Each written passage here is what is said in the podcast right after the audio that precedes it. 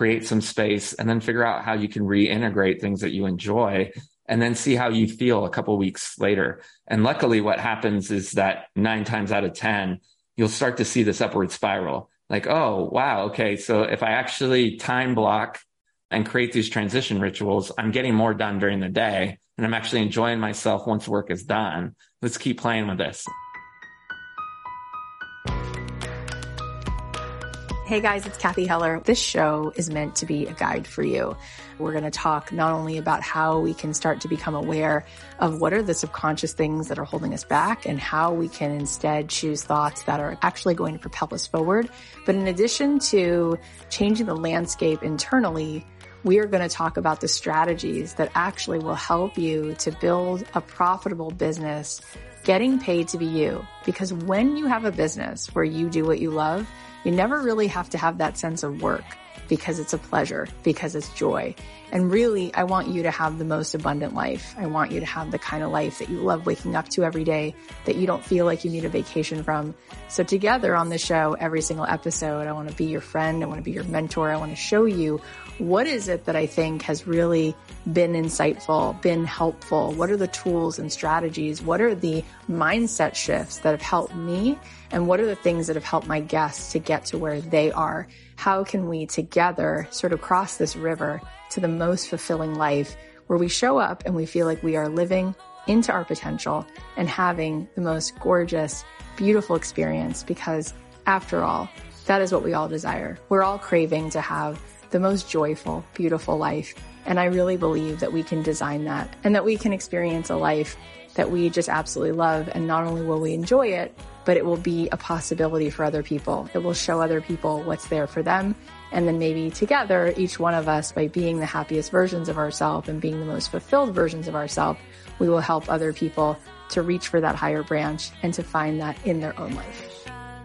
Hey guys, it's Cathy Heller. Welcome back to Manifest with Cathy Heller. We are going to have such a great conversation today. Mike Rucker is here. Before we dive in, I just want to say thank you so much. If you were listening to the podcast the last couple weeks, or if you joined us for the live sessions we did in the workshop, it was just such cool energy to have that time with you guys. I love when we do that live interactive stuff, because I really get a chance to connect with you, which is so much fun.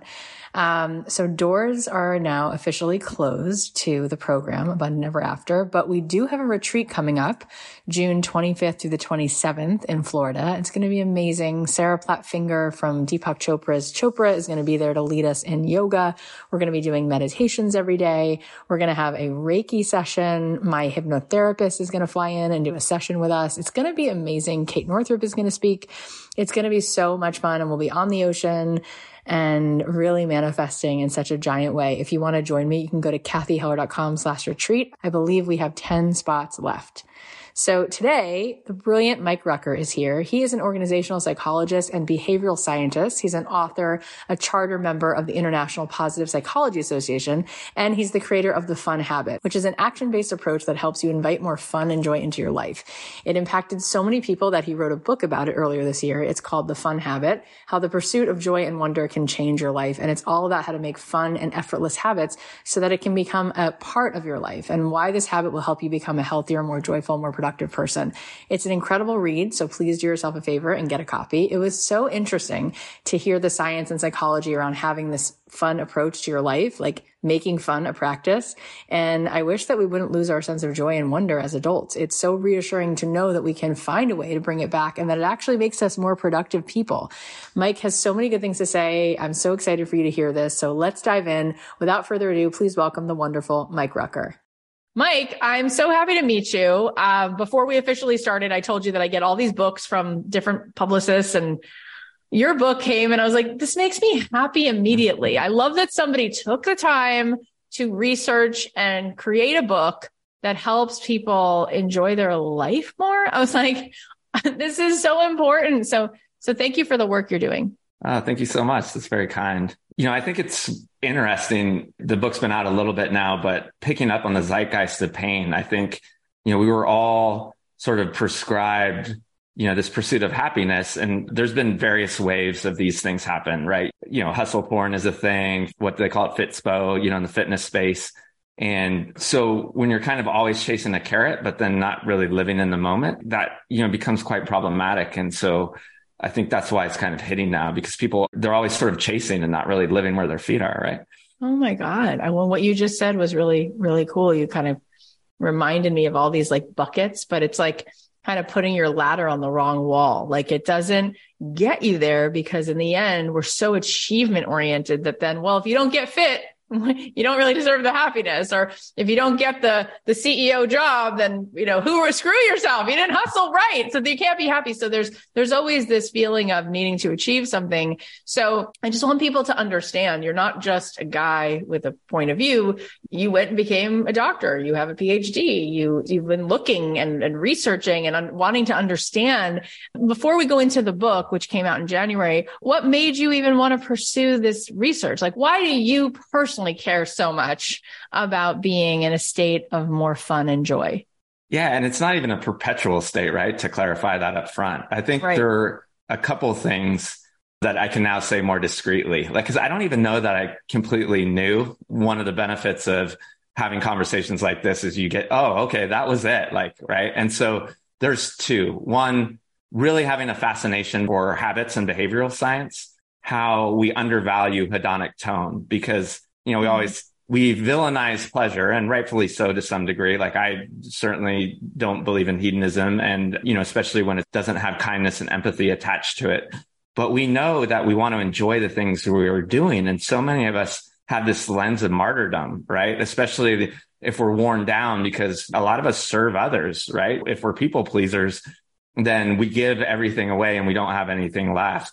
And so if you don't create, and so this is more of the geeky science, right? If you don't create things within your habits that kind of pull you in, you know, your mental frame is passion. And I think that applies, but whatever it is, in psychology, we call it valence. Like, are you enjoying that thing? And it's ad- attracting to you. And so many of us aren't, because we kind of, you know, we talked about it before the start, like our mental frame and our social norm is meritocracy. We kind of buy into somebody else's dream. And then we're like, okay, well, I got a little trophy here and I get the yeah. next trophy. So and now, stupid. yeah, and now I'm sixty-five. Right. And like Bronnie Ware and others have all warned us what's going to happen if we take that path. And so how can we devise at a smaller scale, these things that really are fun, you know, whatever that is.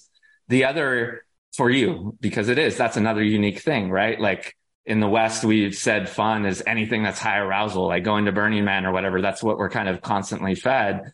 But as you know from the book, like Jeannie Sy out of Stanford and others, self-care for my wife, getting in, engrossed in a great book at the pool. That's just as fun for her as me going to Rage Against the Machine. But yet, for what, uh, I don't know how to have fun. Yeah, you do. You just succumb to the marketing of what you think fun is, and you really should own it.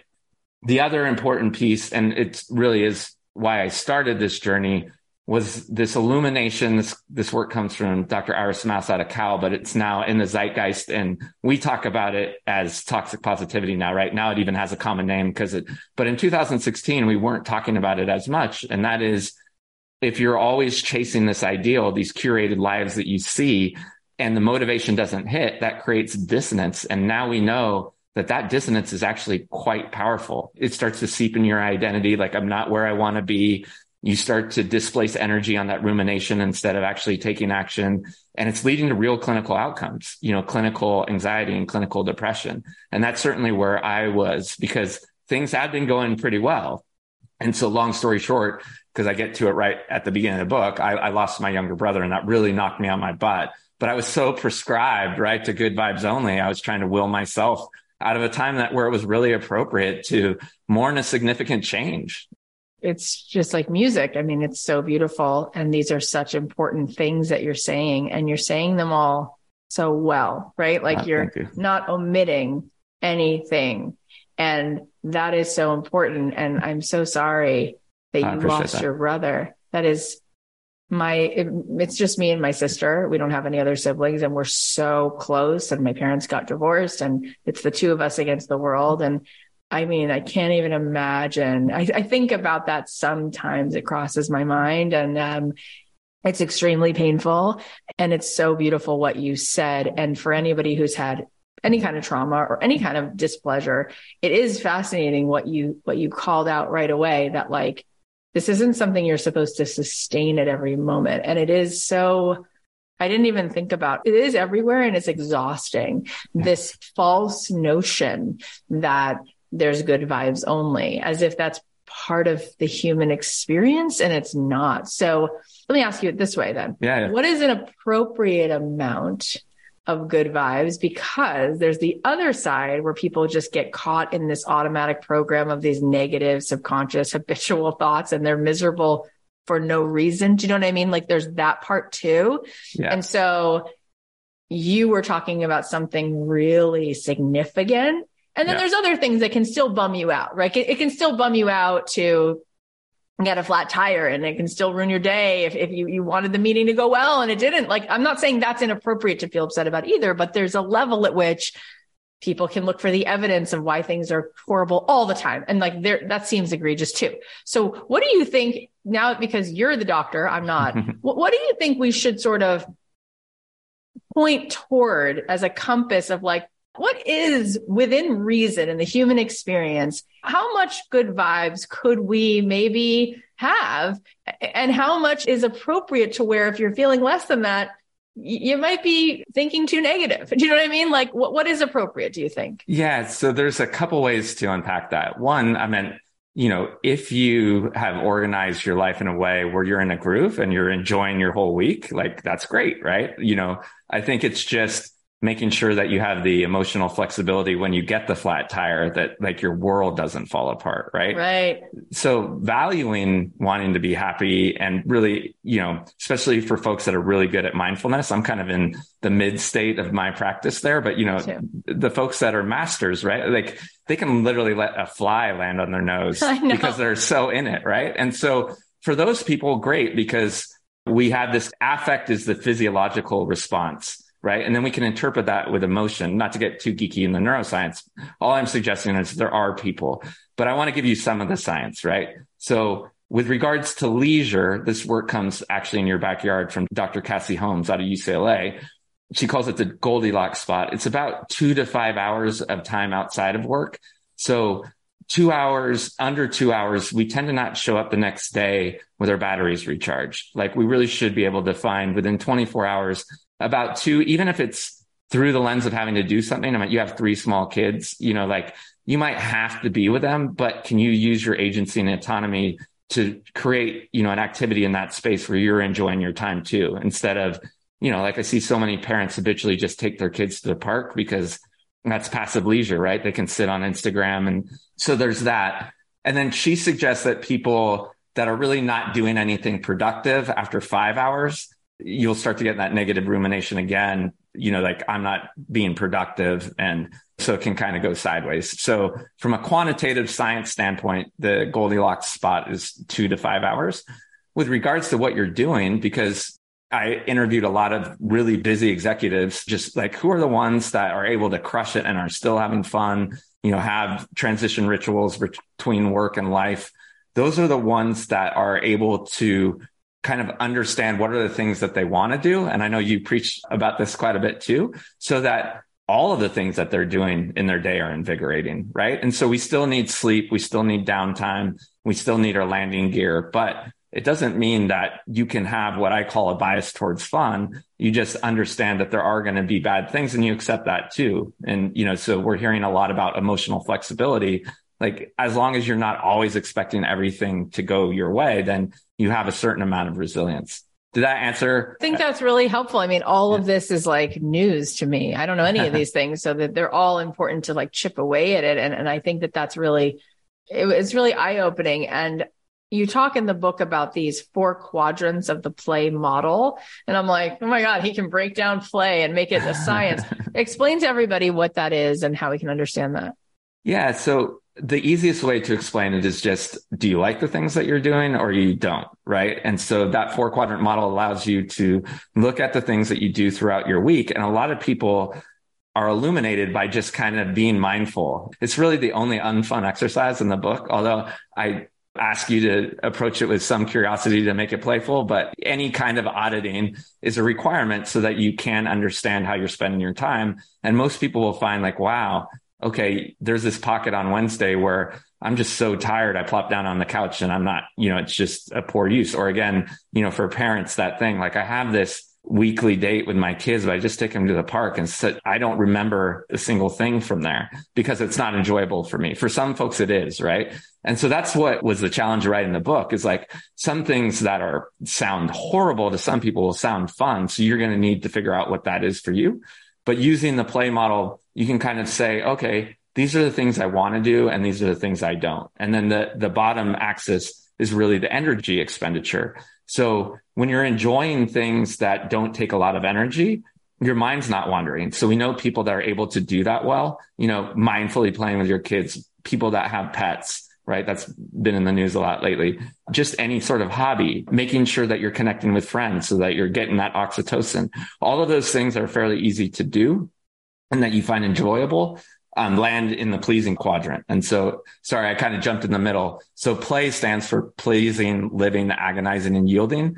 And the way I described it, pleasing and living are things that we find fun to do, and agonizing and yielding are things that we don't enjoy doing. And so we've just been talking about things that would fall in the pleasing quadrant. The living quadrant are really those things that we put in our schedule that lead to betterment, some level of mastery, a spiritual practice, like we both are nodding to, or mindfulness practice, those things that are kind of hard, you know, that often will get us into flow because we're dancing between our mastery of that skill and, and not being bored because, you know, it's not invigorating. It's not challenging us a little bit.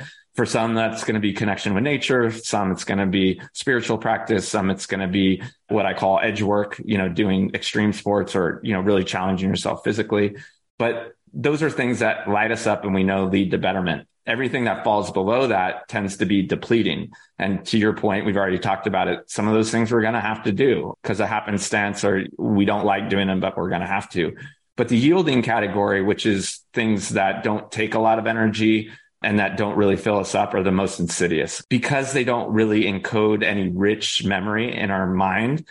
We don't even remember doing them. So we're like, oh, I don't waste that much time, until you get mindful of how you spend your week.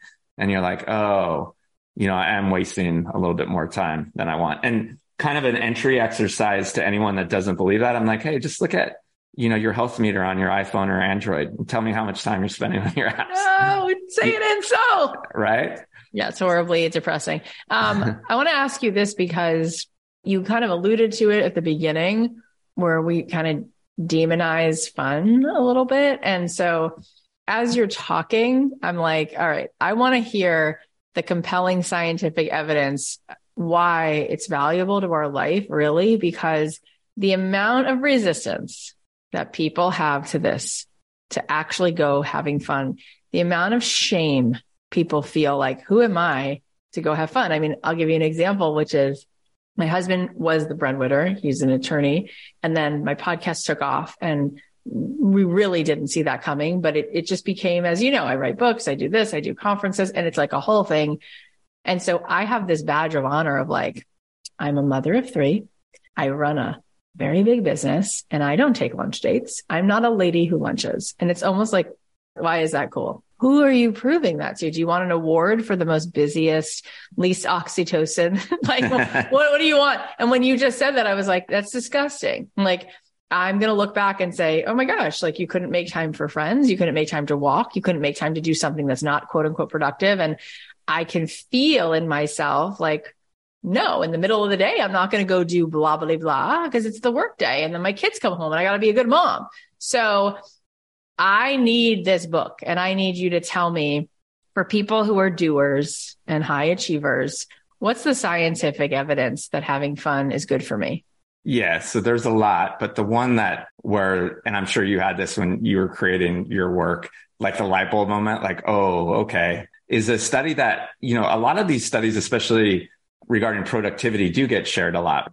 James Clear and Daniel Pink, like they've both been here. Oh, nice. Like them both. Yeah. They're great, great people. But I'm surprised this one hasn't been talked about more because it's got a huge sample size, which, you know, the rigor gives it a lot of credibility. It's out of M I T, Stanford, and Harvard. And it's about what they've termed the hedonic flexibility principle. And so they essentially did a time use study, right? And they followed twenty-eight thousand people, how they were spending their time. And the people that were burnt out, you know, not surprisingly, were the ones that looked for poor ways to escape sort of that burnout, right? Sometimes it's called passive leisure. Sometimes it's called negative escapism, but you know, things like, again, just getting home so depleted that you're just displacing that discomfort on social media, or at its worst, things like going out and drinking because you're in so much psychological pain, right? Things that just aren't leading to betterment. The surprise came. And again, this was kind of to look at, are we truly pleasure-seeking animals? Like if we're living a really pleasurable life, will we seek out more pleasure? And they found out the opposite. So the folks that are having fun, the ones that have clear bumper rails on their work life, the ones that are able to turn off and then actually enjoy themselves and active leisure, again, pro-social behavior, all the things that we've talked about, are the ones that show up with the vigor and vitality to take on the next day. So there's two humongous benefits, right? One, if you're just looking at it from a quantitative standpoint, sometimes I'll use a kind of crude mental model, but think if, like you said, you're burning the candle from both ends. So you're working sixty hours a week and you're kind of just looking at units of output. And so you're able to, what you think is output, the person working forty hours a week at sixty units of output. But the person that's really enjoying themselves, they're still A-type, right? So they're hard hitting, but they're able to produce twice as much because they're actually charging their batteries at night, is only working forty hours a week, but is able to produce twice as much as you, is actually now eighty units of output, less time. And they're the ones having fun, ironically. And so there's that. But the other interesting thing from this study was those same people also seek out challenges. So they're the ones that want to go to the living quadrant because they now have energy, surplus energy. So they're like, okay, I don't want to just do the thing, right? So many of us high achievers like want that linear path. Like I, I need all the heuristics. I need to just put on the blinders and get things done. But the people that are able to get the things done and then still enjoy themselves are like, all right, what's next? What can I do? And so that could be something hard or fun, or that could also be something harder, you know, in their professional lives. It, it's up to them, but they're the ones that realize that they have a lot more agency and control over the domain than the people that are just burnt down to a nub. Well, that might actually be correct, that that's the most compelling piece to start with, because you're basically saying, you want to be more productive? You type A people?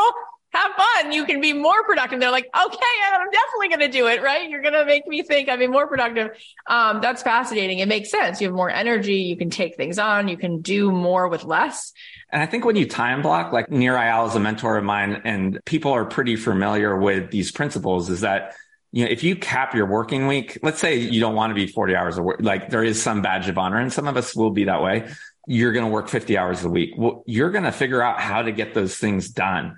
The yeah, problem is with, with knowledge work, when you don't have boundaries, when you think your time is endless and you're not being mindful of it, it gets insidious. And so we're seeing this in the literature more and more. I think in the common vernacular, you call it busy work, but in the psychological literature, you're calling it admin work. Like admin work makes you believe you're working, but when you look at it critically, even in large enterprise, it's not moving any, it doesn't add to, correct. I mean, that's the real problem, right? Is you, oh, I'm grinding it out. Are you? Really? Yeah.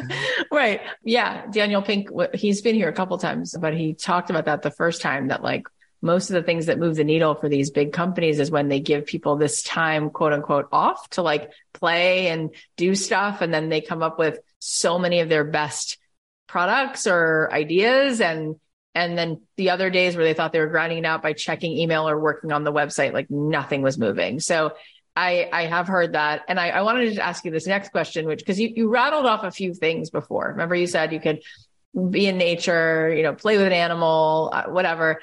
I'm just curious, based on the science, if I want to be a person who takes more time for fun and for play and wonder, is there more oxytocin for me in one thing versus another? Like if I want to get the most serotonin and the most like hit of really to feel good in my body, should I be being in service? Should I use that time to be with my friends? What scientifically will I get the most like chemical benefit from?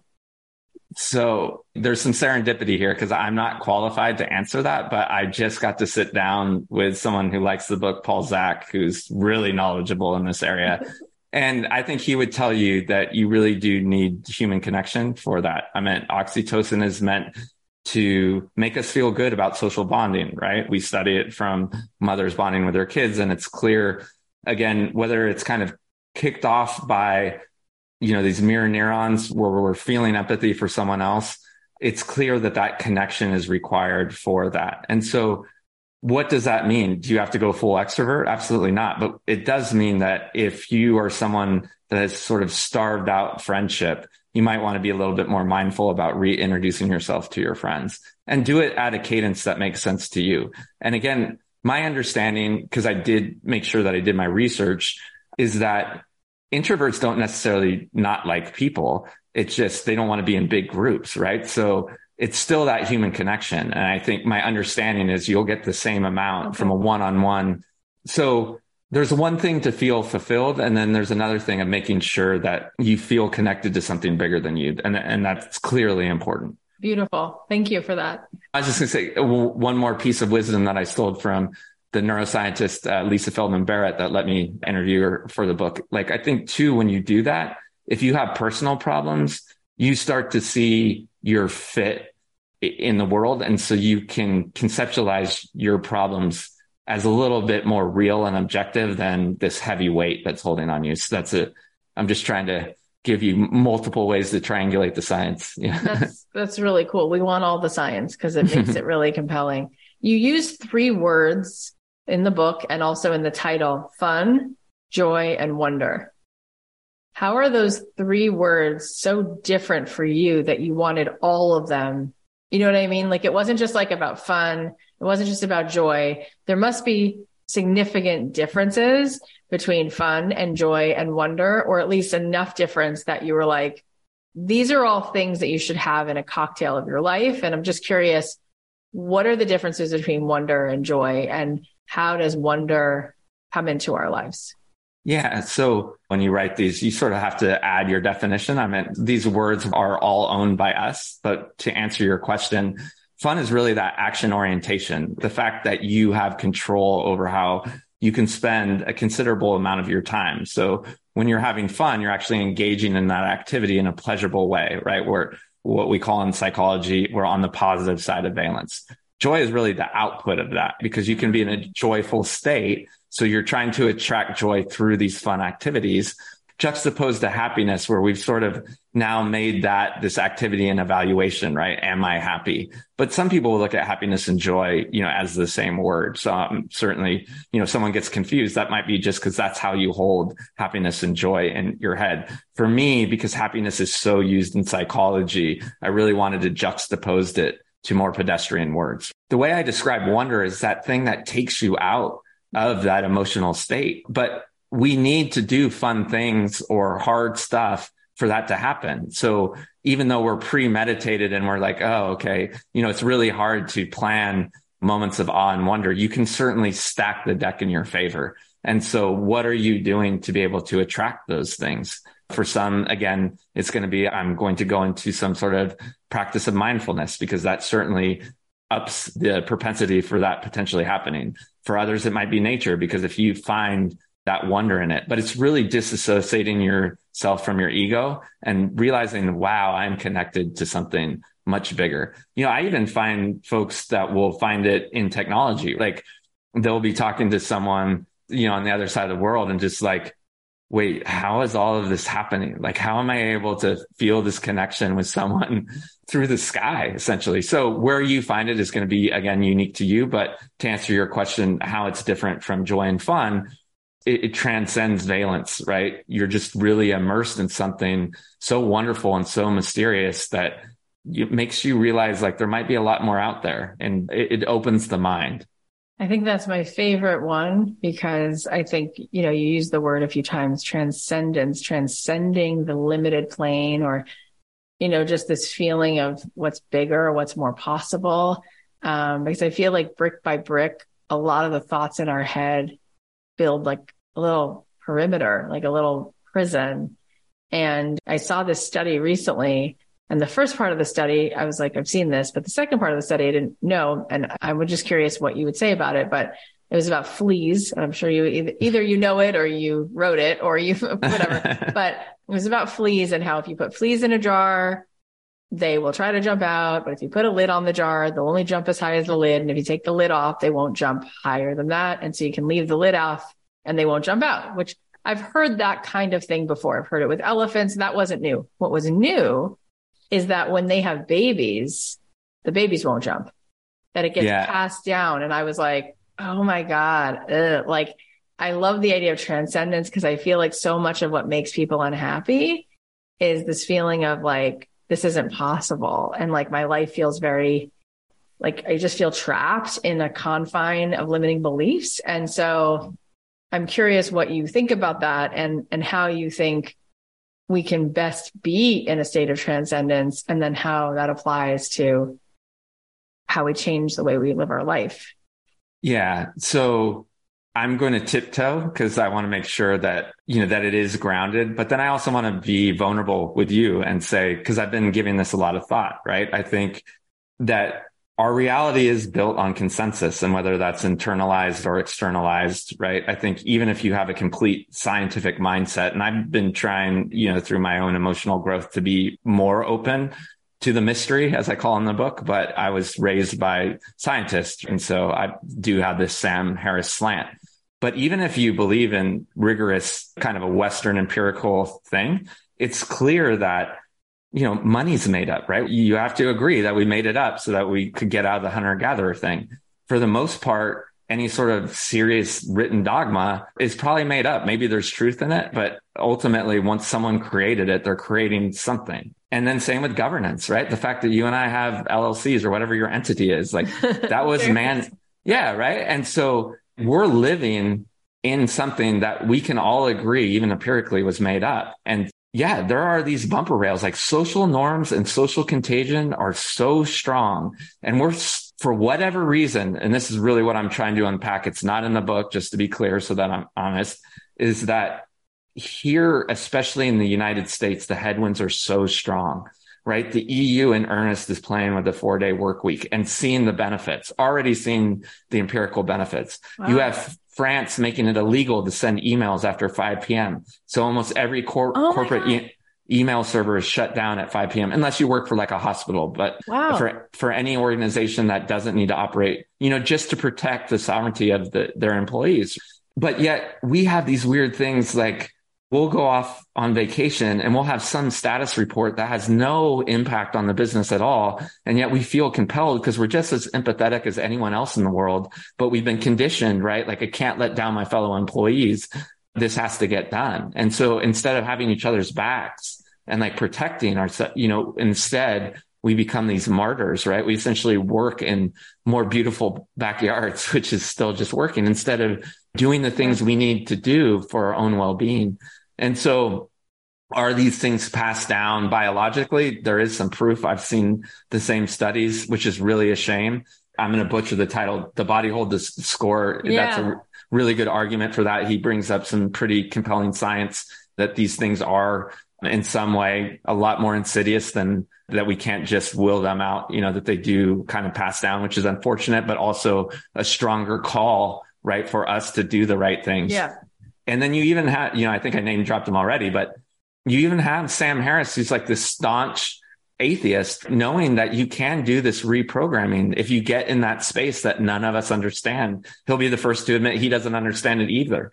And so it comes back down to, if we flex our free will, can we make a positive impact? And I wholeheartedly believe that. Did that answer your question? Yeah. And it's all just so interesting. We could talk about it forever and forever and always. And, and for whatever it's worth, I went to, to Jerusalem for two weeks after college, and I grew up totally secular, but I'm Jewish, but like, I was just on a trip and I stayed for three years and I studied Kabbalah and mysticism. And for whatever it's worth, my rabbi always says that very often when he sits down with someone who's an atheist and they actually talk about his definition of this oneness, this quantum field, this one energetic plane, everyone's like, well, I'm, I agree with that. It's just, you know, it's like in Alaska, they have seventy words for snow. They don't say it's snowing. They say it's sleet, it's sledge, it's sludge. It's, it's like, you can't just say it's snowing because it's always snowing, right? So it's like, there's so many words for God or the divine that like, there's a lot of people who wouldn't agree that we're not talking about the same thing. But I do think that there's so much of a mystery that everybody is talking about. And whatever that is, consciousness, the field, like the, that everybody, one way or another, you get down to it, they go, well, that, that's the thing. I don't know what that is, but like, yeah, that's it. Like, that's it. Whatever that is, you know, that's what Einstein's talking about. That's the great unifier. That's the great unifier. And it's just fascinating to play with and talk about. But speaking of science, I've been studying this for a little while, and, you know, the observer effect, it's like just so fascinating because this electron is unpredictable because the observer has some relationship to what happens. That doesn't make any sense. And yet I do get it. The perception has a lot to do with the reality we see. And that's the part that's, it's fascinating. Yeah. And so I have been buying into what you've, you know, because I feel like we're getting close, even folks that have a traditional physics background, but I'm not smart enough to talk in that area. So like I, I'm watching it from the sidelines. That's a great way for me to develop my wonder right now. Cause I'm like, what the, and like, it's getting smarter, right? You watch something like What the Bleep Do We Know? And it's like, there's some quasi science and real science. And you're like, what? Yeah, there's how, a little you know, bit of like, mm, there's a little yeah. liberty there, but there's some stuff there that's there. There's like, but, and now it's coming there. Out and the real stuff is emerging. So to kind of get off an off ramp, but still it's adjacent, I think. What I do have a firmer understanding, and where I was going with regards to us making meaning of the world and creating these devices so that we have this consensus reality that we live in. Yeah. Once you understand that, that to some degree, living by your passion, figuring out your place, that's you making meaning of the world, right? And so to some degree, that is malleable. You, and I think those are some of the elements that you help people play with. And that's important to know that you probably have a lot more creative license to make those things happen, right? And so that's an important conversation. Then what gets interesting is I think what we just discussed, you know, the way that there is this oneness is immutable and laughs at us trying to create dogma and make a meaning and devise these little things and wear our costumes and wear our identities, right? They're going to be helpful, but they also think it's funny. And so once you start retreating from having to make sense, but we have to do it. That's part of emotional growth and maturity. You know, we have to make sense of the world. And to some degree, we put our own lens on that. But then once you're able to start peeling that back because you feel psychological safety and physical safety, it gets really fun because there's a lot out there we don't need to give terms to. You know? I agree. And I love what you're saying. You know, Adam Grant is a friend. He's been here a few times and he said to me, he's like, experts have no fun. Like, experts have one answer. How boring is that? He's like, yeah. Scientists, they don't want to be experts. They want to be beginners because the whole fun, like you're just saying, is in the mystery, right? Once you have an answer, where do you go from there? There's nothing else to look at, right? And so Einstein, he died with tons of questions. And that is the beauty. And, and we, we got to this place from talking about wonder. And I think that in of itself, it, I just think that the, the amygdala, like the brain, it wants certainty so bad that it feels like it's allergic to wonder in a way, although there's a part of us that loves wonder. Like you don't really want all the answers. You want to feel like there's something I don't get. And I kind of can like look at the stars and just feel like how much bigger it is than my brain can compute. It feels good actually. And there's this juxtaposition of this part of us, this fight or flight part. That's like, if I don't know, and there's anything uncertain or unknown, I'm unsafe. And that's what you're saying. And that kind of gets in our way sometimes. Yeah, it's twofold. I agree with what you just said. And then also it's the ability for us to invite it in. When we invite it in, when we invite it in that connection, we feel safe. So the amygdala kind of calms down. But unfortunately, especially now more than ever, right? In this knowledge economy, this attention economy that we live in, it's being bombarded at us. So we need heuristics and we need algorithms yeah. just to be able to survive, right? I need to know my way my kids' way to school so I can get there, you know, in the right amount of time. I need to know how to do my work so that the day actually finishes because yeah. I'm already feeling overwhelmed. And so we shut down incoming information because there's this deluge of man-made information and it's overwhelming to everybody or most yeah. people at least. Yeah. So it speaks to, to something more tactical that I think will help with the overwhelm. The next question I was going to ask you is, part of what I love about the book is you're there with a solution to how this can become a habit. And I think what a lot of us do is it's all or nothing. So many people, January first, they have all these goals. And by February first, nobody's going to the gym because they're like, well, I couldn't do cardio plus HIIT plus boxing plus yoga. So I just said, forget the whole thing. And James Clear is saying, no, no, if you make tiny little changes, you are going to have a giant shift in your future. Like it's just, you won't wind up in the same destination. So when it comes to this conversation, I feel like there's a lot of people who are going to say, well, this is compelling, you know, like from a scientific level alone, I should have more fun and joy and wonder in my life. But how the hell do I go from where I am now which is not much. And all I'm doing for quote unquote fun is scrolling Instagram, right? Which is, we just talked about how there's nothing really there there. What are some of the small and efficient habits that we can start to plug into our days, starting right when we finish this episode, that people can can start to create that in their life? Yeah. So first, you want to start by making space. It's an unfortunate first step, but you do need to sort of be mindful of how you're spending your time, because the last thing we want to do is prescribe more fun to an already busy schedule. Like, oh, great, I have one more thing to do on my to-do list. So it's really being mindful of where you can find two or three hours in your week that aren't working for you, so you can create the space to sort of play with, you know, the things that you want to reintegrate. And even if you can't do that, how can you change? Generally, we're only talking about three variables, right? The way you're doing something, you know, hopefully you can completely change the activity. But if you can't, like, is there a way to look at it as an anthropologist and potentially do it in a more fun manner, or, or approach it something that's more enjoyable for you? The other is the people you're doing it with. Like, if you have a friendship of convenience that you're just kind of like, why don't you reinvite that fun friend, someone that, you know, when you leave your time with them, you're actually invigorated and say, like, uh, I let them dump on me again, or the space that you're doing it in. So for some of us that are like stuck in that work cycle, is there a way to create an environment that's more pleasurable for you, so that you're experiencing what it's like to be in a space that is more fulfilling?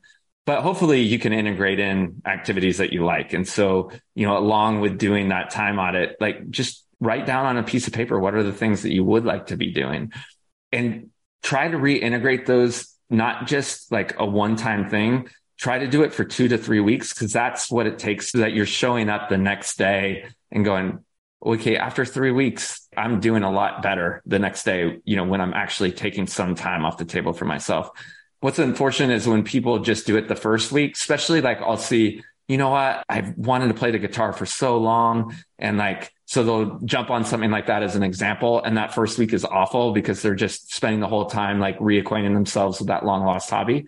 So it does require, you know, there are going to be some eggs broken along the way. But I think, as kind of a discrete sort of piece of advice, create some space and then figure out how you can reintegrate things that you enjoy, and then see how you feel a couple of weeks later. And luckily what happens is that nine times out of ten, you'll start to see this upward spiral. Like, oh, wow, okay, so if I actually time block and create these transition rituals, I'm getting more done during the day, and I'm actually enjoying myself once work is done. Let's keep playing with this. Then you find your balance. Because again, it's not meant to be like, oh, and now I'm going to quit my job and, you know, yeah.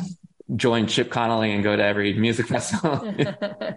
Okay, so so here's my next question, which is, there are certain things that I tell myself I'm going to start doing, and I do them. Like, I just bought tickets for my family to go to a play this weekend, and that feels like really fun, productive, yummy time. And I made a brunch date with my girlfriends from when I was like in my twenties. I'm like, we hardly see each other, so they're coming over on Sunday. And I intentionally decided, based on this kind of conversation in your book, like, make time for that. So I did that. However, in my mind, when I write down the thing that really will make me feel like good, I always write down, take a walk. That's always the first thing I write down.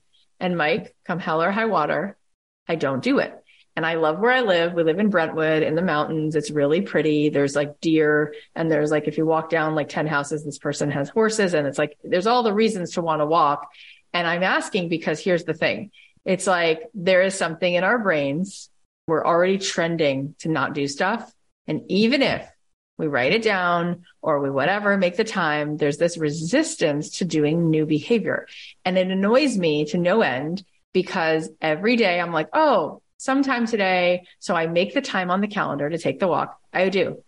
And then the day goes by, and for whatever reason, and then I go, oh my God, it's been three weeks and I haven't taken a walk. And I'm like, what is the psychological thing that's happening? And how can I be bigger than my brain? Like, how can I overrule if there's cortisol, if there's something in there that's like, no, no, no, no walk. Instead, volunteer for your daughter's school. That's what I did this week.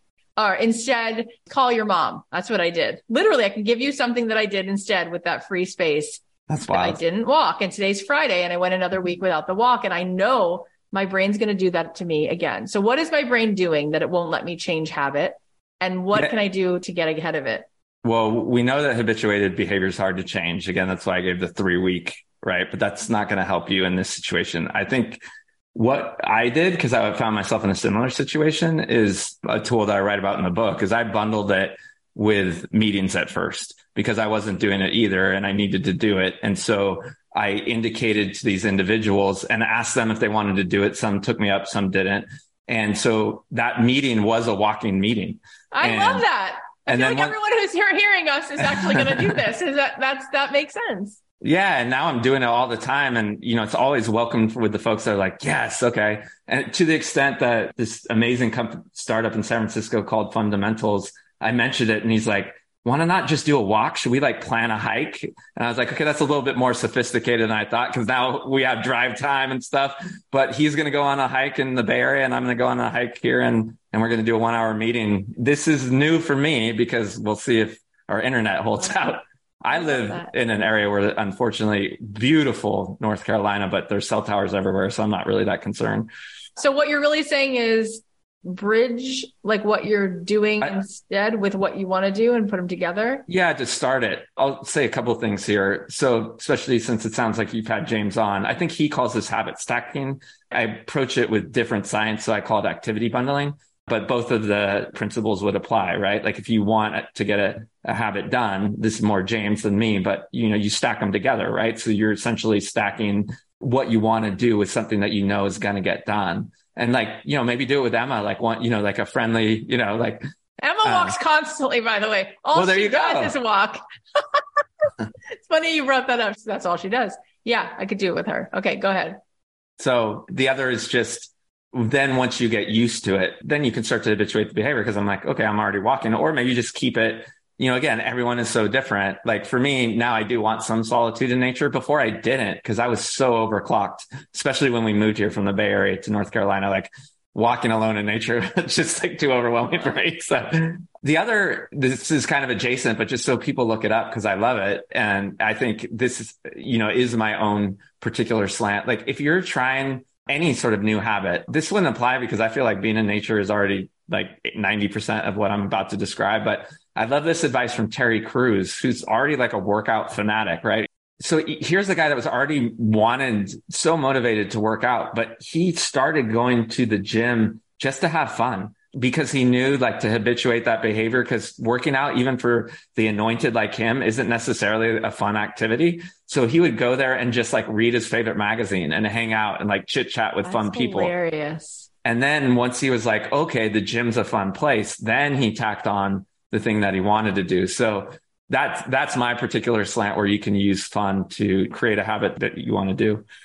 I think it's fascinating, because this is really like probably the conversation we all have to have in general, where it's like, as opposed to just letting your day take you on a ride, you, you intentionally live your day. And that's kind of what, you know, you said her name before, Bronnie Ware, but like Daniel Pink's newest book is also about that. It's like you get to the end of your days and you're like, wait, how did I spend my time? Like we can be so much more deliberate. And this is such an important book. And I love that you wrote it, especially from this place, because I do think there's a lot of toxic positivity. And when you read the cover of the book, you might be like, oh, this is just some like feel good. And it's like, no, it really helps you. By the end of the book, that knowledge turns into power, and you start to say, okay, I can actually have a different outcome. And so I'm just curious for you, because we're all so, such overachievers, what for you would make your reader successful with this book? Like if they could change one thing, or if they understood things, or if they completely changed their life, like how does that stack up for you? What was the intention that the reader walks away and they're successful if what? That's a great question. I don't know that I've been asked it that way, so I appreciate it. Because I think, as you know, when we work for publishers, like they start to, I wrote it a couple of different ways, you know, know. and it, you need a model, right? Like the play model was fun. And I had written, you know, a light blog post on it before, but it's like, they need something to remember. And because the, the book was a lot more existential. And I think for people that really do want to make an impact, because it's clear that folks that want a life of whimsy aren't really resonating with the book. Some of my negative reviews are like, I already live a fun life. And because the book, you know, then you didn't need the book. Why did you pick it up? You know, like I'm so happy, but I took the time to write a negative review. Don't you see how happy I am? Yeah, it's wild. But I think where it's really hitting are folks that are trying to make an impact. Like the last chapter, and this was by design, is highlighting folks that are change makers, that are in really challenging areas, you know, really trying to make an impact, and how important it is to at least enjoy some of your time. Like, you know, we always talk about good mental hygiene, being able to hold two different ideas at the same time.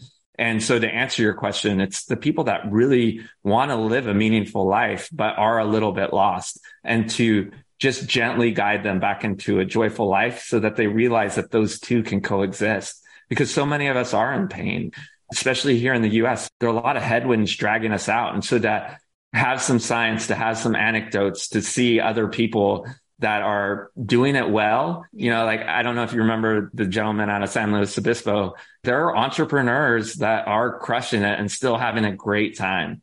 And the fact it's not going to erode your productivity. So I don't want to villainize you for deriving your self-worth from being productive. Yeah. But if that is your goal, there are some better ways to go about it, and ways that will make your life a lot more fun too.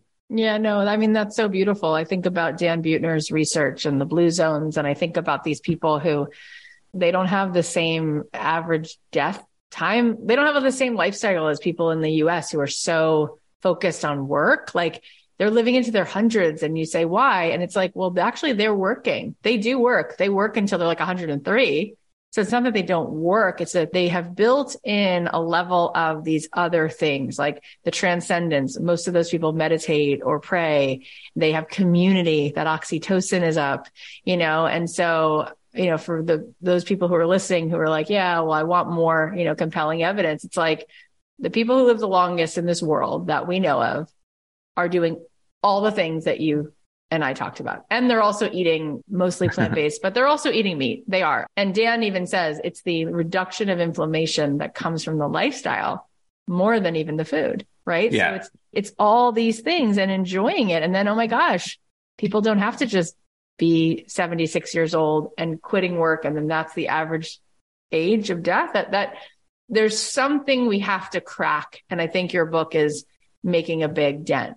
Oh, thank you so much. And I think it goes back to that meaning making, right? Like, we're driven by our own design. We've all constructed our own thing that we're we're shooting for, right? Which is great, because I think, again, that's part of emotional maturity. But sometimes you need to take a step back and go, okay, I know my why. I've got that figured out, you know, depending where you are on the journey of life. But what am I willing to give up for it? And a lot of us don't ask that second question, because some of us are giving up too much. And when we do give up too much, the why falls off anyways. Then it's, it was all for naught.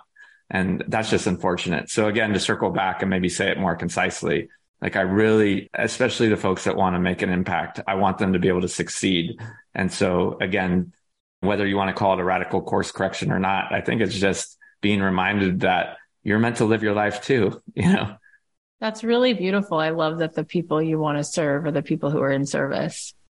And it is amazing that I said to my husband the other day, I'm like, you know, six years ago when I started this podcast in my closet, and our youngest was ten days old, if you would have told me, well, the net net is that in order to have this amount of impact that you're having, and in order to make the money that you, you're going to go on to make, you're going to spend all these hours every day looking at these kinds of things and running a team. And I would have said, oh no, no, I don't want that. You know what I mean? But, but going into it, I came from like purpose and impact. And I do think that there are ways that if we just cultivate a little bit more of what you talk about in this book, we can show up, like you said earlier on this conversation, we can show up with even more energy, and we can get more done with less time. And all of that feels so right. So tell everybody where they can buy the book and where they can follow along.